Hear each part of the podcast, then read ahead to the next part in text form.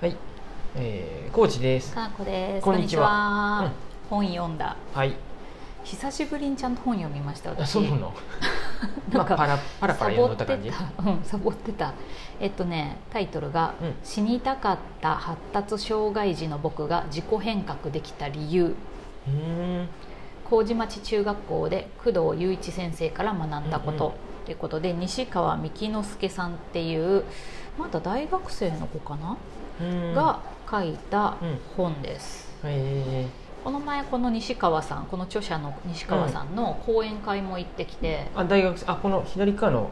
そうそうそう男の子が男の子があの講演をするまだじゃあ、こ二十歳ぐらいってこと？のそうじゃないかな。二十歳前後。じゃないかな大学生なはず、うん。そうそうそう。で発達障害 ADHD とかうんうん。ASD とかいろいろなんかあのうん。重なっていろんな特性があるんやけど、うんうん彼がもう本当に死にたいくらいつが辛い保育園小学校時代を。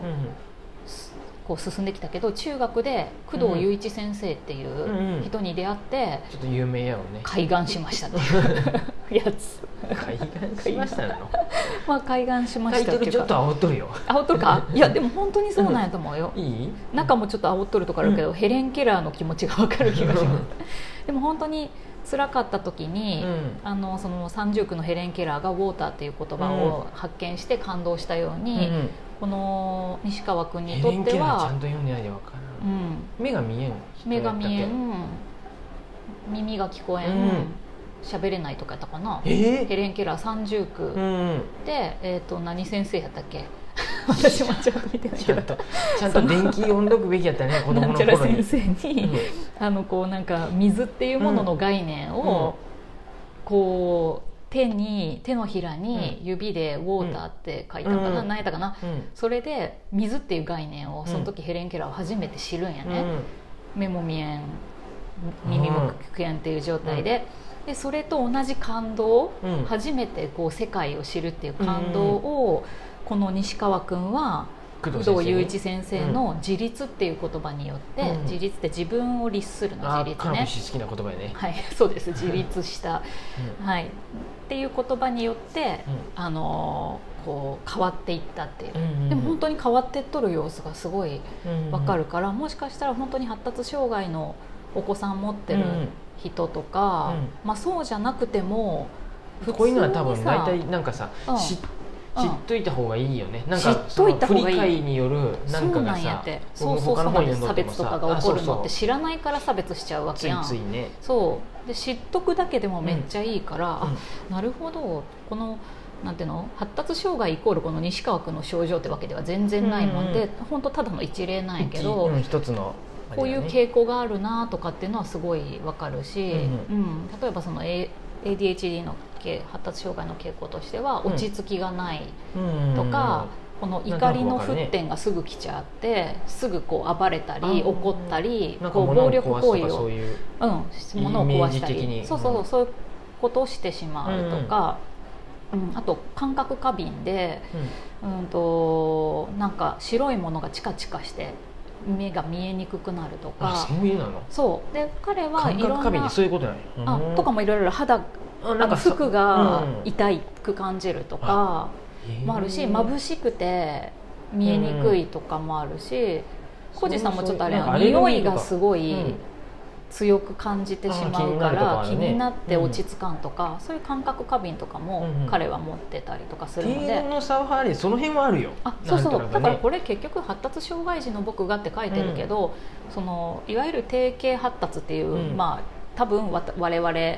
普通に今までそういうのに苦しまずに生きてきた私たちも程度の差はあれ、うん。苦手なこととかさ、うん。不得意なこととかさ、うん。落ち着きがない人もおるしさ、うん。いろいろあるやんね、うんだからそのグラデーションのあ出たねグラデーション、ね、グラデーションなんです、う人って別にグラデーションだから、ら、どっからが発達障害で、まあ、もちろんいろいろなんかの知が高いとかいろいろあるんやけど、知能指数が高いとかなんか知よく知能のなんかとかあそうそうそう、この子の場合は IQ が120ぐらいあるから、あ比較的高い方なんやけど、でも識字率識字障害、うん。あ識字障害？えあの字が読めんっていうか分認識しづらい、だから漢字とかになると線が多いっていう風になってか読めないし書けない、うんうんだから例えばあのテストとかも、うんうん、と算数なら理解できとんのに書けんから点数がめっちゃ低くなるよね、あただから口口述？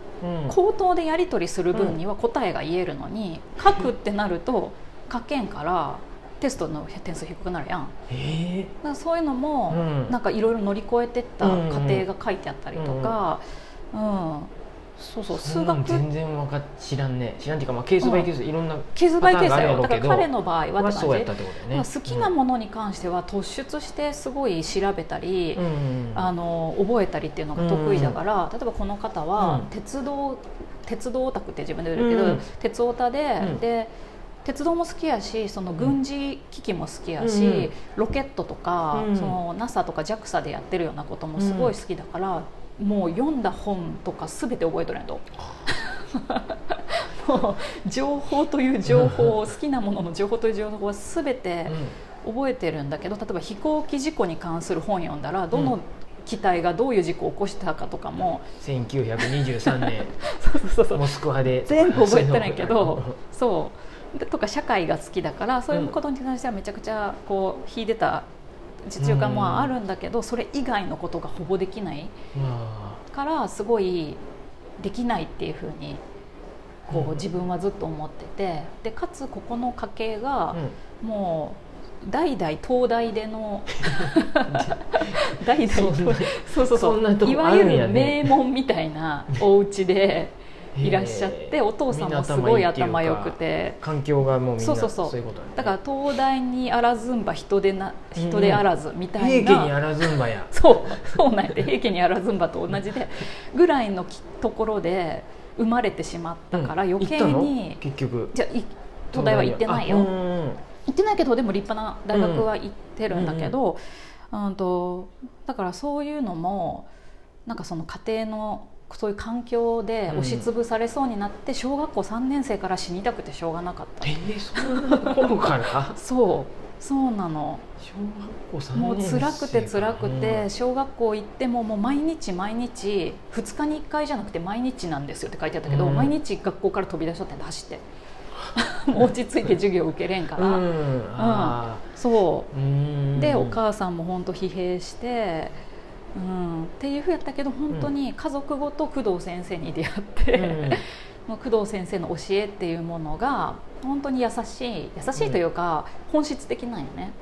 で今私工藤雄一先生っていうのにめっちゃ興味が湧いて、うんうん動画見たりいろいろしてるんやけど、うんあのー東京の麹町中学校ってとこの校長先生をやってて、でそこ前もも言っとったね。期末テストをなくすとか宿題なくすとか。そうそうそう宿題ななくすとかうんうんうん。あとあとは多数決では基本決めなくてお。全員がちゃんと話し合って決める、で話し合ってるのもその一番困ってる人が解消できる案をうん。うんブレストで出しながら、うん。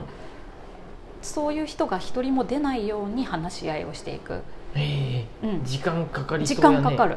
時間かかるって書いてあった、う時間はかかるけどそれじゃないと本質的なんところにはいけない、でそれをなんでやるかっていうと、うん。人にもそういう学校みたいなコミュニティでも、何でも、うん、と最上位の目標っていうのをうん必ず決めていわゆる、まあ、パーパスとかビジョンっていうようなもんやけど、何を目指すのかっていう、抽象的でもいいから大きな目標を設定して、それに向かってみんながあのそそれに向かうからこそ話し合いができるはず。うん例えばこの西川君は、うんとその東大に入らないと人じゃないみたいなうんうん。家で育ったから、うん。そこの最上位目標は東大に入ることみたいな感じだったよね、うんうんうん。家庭としては。うんでも工藤先生に会って、うん。そういうことじゃないんやってことに気づいて自分みたいなできないことが多い人間も幸せに生きれるように、そういう多多様な社会多様な人たちが認め合える社会を作りたいっていうのを自分の最上位目標に置いてね、うんでそのためにはじゃあ自分は何をしたらいいかっていうのを考えることができる。その最上位目標があるからこそ、逆算して、うん。じゃあえー、と何年後に自分はどういう状態にうんうん。なっていればいいのかそのためには何年後にはどういうふうになっていたらいい、1年後にはどうなっていたらいいっていう逆算をしながら自分の小さな目標っていうものを作っていく。これ、ね、冷静に考えたら別にビジネスとかでも本来そうないけど、うんうんできてないところが多いんだけどさ、うん身につまされる思いで聞きましたねる思いですよね。そうそうそう。そうなのよ。その最上位の目標を決めることと、それに対してで自分がどう変わっていくかっていうのをうん。自分で決めてやる、で行動が全てって言っとって。だから心のことをいくら勉強しても仕方がないので、うんうん。例えばお怒りたくもなるやん人って、うんうんうん。でそういうのに蓋をするわけじゃなく、行動で変えていこうという。まずやろうみたいな。うんうん感じで変えていくっていうこととか、うん。でそのさっきの話し合い多数決じゃなくて話し合いで決めるっていう時もやっぱ対立が起こったりとか、うんね言い合いになったりするけど、うん。でもそれも当然ですっていう前あ提うん。あの人はいろんな意見を持っとるし、特性も違う、うんそれは当然だけど当然って分かった上でやり合えば、うん。別にあの嫌いとか好きとかの話じゃなくて、意見が違うっていうのが分かっとれば別に、うん。うん。いいからうんそれでまあ話し合おうみたいな、うんへうん、自分の気持ちに蓋はしなくていい。ーうん。うん。あそうだよね。